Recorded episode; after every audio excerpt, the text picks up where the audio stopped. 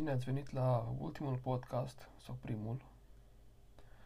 Ministrul Educației și Cercetării, Monica Anisia, a dat luni că un milion de copii învață exclusiv online și a făcut un apel către inspectorii școlari generali și către inspectorii școlari să intensifice activitatea de monitorizare a cursurilor.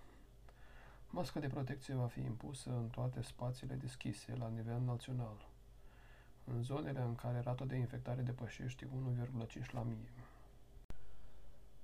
Prefectul Capitalei, Traian Berbeceanu, a anunțat că toate măsurile care sunt în prezent în vigoare în București au fost prelungite pentru două săptămâni, având în vedere rata de infectare acumulată în ultimele 14 zile. Berbeceanu a precizat că incidența acumulată din București este de 3,91 cazuri la mie de locuitori.